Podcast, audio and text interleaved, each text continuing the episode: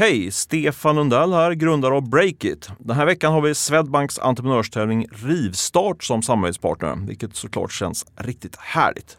Nu kör vi igång! Matkampen online har bara börjat och nu satsar Coop på färdiglagad mat. Dyker några svenska företag upp på den kontroversiella investerarkonferensen Davos i öknen? Och varför har influencer som faller platt till marken blivit så hett i Kina? Jag heter Katarina Andersson och det här är Break It Daily.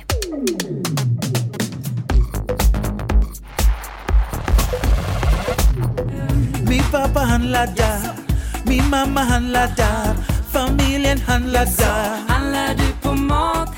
Matkriget online ska det handla om nu. Aktörer som Mathem, Coop, Ica och Axfood. Alla så slåss de om kunderna som hellre handlar mat online än att irra runt bland hyllorna inne i matbutiken. Och senaste given i den här kampen om kunderna, den är spännande. Eller hur, Tobias Blixt?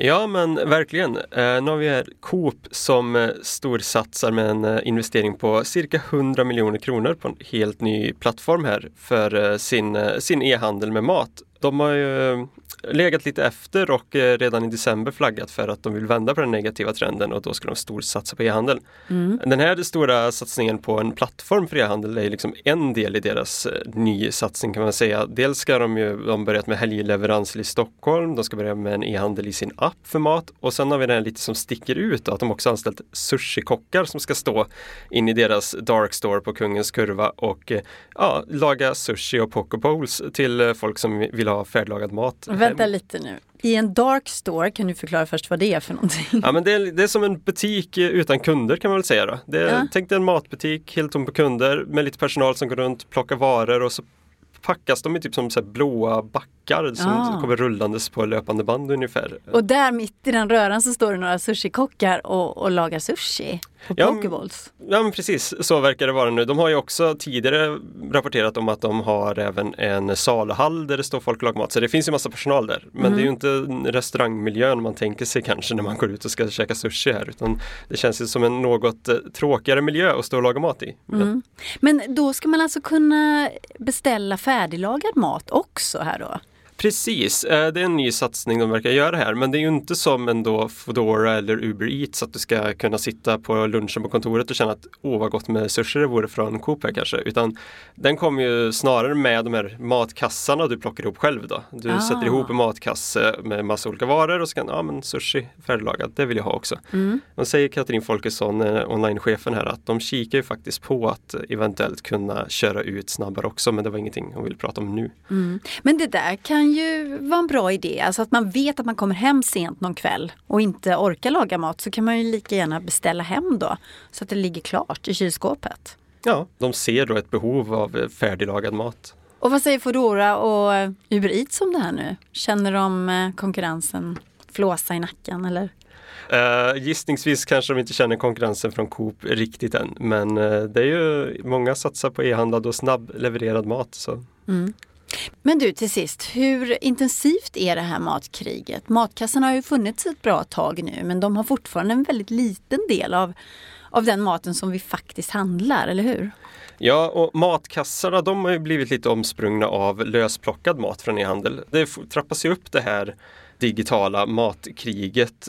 Enligt Svensk Digital Handel så omsatte ju den biten fyra komma sex miljarder förra året mm. och spås växa till ungefär fem komma sju miljarder i år då. Men Axfood, Ica, Coop, de här stora matjättarna, de vill ju liksom vara med på det tåget och satsat på ja, alla sina håll. Röststyrning är ju något som Ica exempelvis vill ge sig in i nu och med Googles röstassistent är de där och lanseras, så att alla kikar ju på detta. Ja, men ett besök i det här, den här dark storen eh, ute i Kungens Kurva kanske är nästa steg då, Tobias, eller? Ja, men det vore ju verkligen intressant att åka dit och spana hur, hur de här kockarna arbetar. Tänk om det blir så i framtiden, att det är bara såna här stora matbutiker utan kunder. Ja, och med, med lite kockar så det kanske inte blir några restauranger alls heller. Alla Nej. bara står i lagerlokaler och lagar mat. Någonting att äta och någonting att dricka. Och någonting att älska och att hålla kär. Från mat till mod. det bestialiska styckmordet på den regimkritiske saudiske journalisten Jamal Khashoggi, som Saudi-Arabien först sa att de inte kände till och sen typ erkände, har ju bland annat lett till att stora techföretag nu vägrar att komma till den stora saudiska investerarkonferensen som kallas Davos i öknen. Den börjar ju just idag. Bland annat Uber har ställt in sin närvaro där, men det betyder inte att man lämnar tillbaka alla pengar som man har fått av saudierna. Och från andra företag som backas av saudiska pengar så är det också tyst. Till exempel Snapchat, Tesla och Slack. Vi på Breakit har försökt ta reda på om det finns några svenska företag som vänt i frågan om investeringar från Saudiarabien. På Business Sweden säger presschefen Elisabeth Somp att hon inte hört om något svenskt företag som ska till konferensen i veckan. Men hon menar att flera företag nu följer händelseutvecklingen väldigt nära. Varje företag måste reflektera själva, för det är de som ska leva med konsekvenserna, så de måste ju ta beslut att de vill vi dra oss ur Saudi eller vill vi, om man är på väg in, vill vi avvakta och så vidare. Men till syvende och sist så är det företagen som fattar besluten om vilka marknader man vill agera på.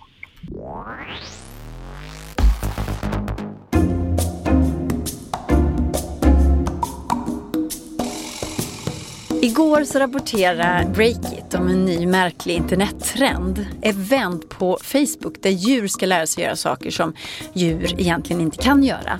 Som eventet lär din räv koka grönsakssoppa, eller hur man lär sin hamster att koda till exempel. Och folk anmäler sig alltså till de här eventen. Johanna Ekström, du skrev om det här igår och nu har jag hittat en annan konstig nättrend som kallas Falling Stars. Och som har blivit väldigt stor i Kina.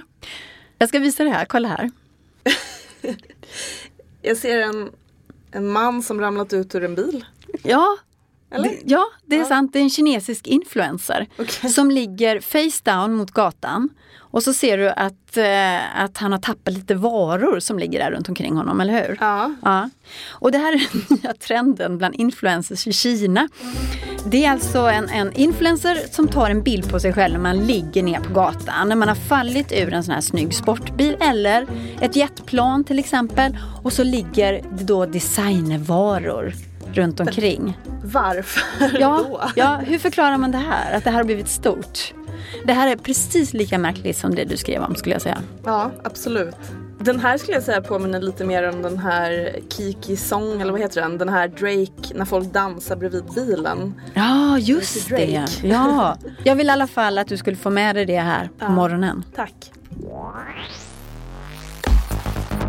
Break It Daily hör du imorgon igen. Ge oss sju minuter, bli lite smartare. Olle Aronsson är ansvarig utgivare, själv så heter jag Katarina Andersson.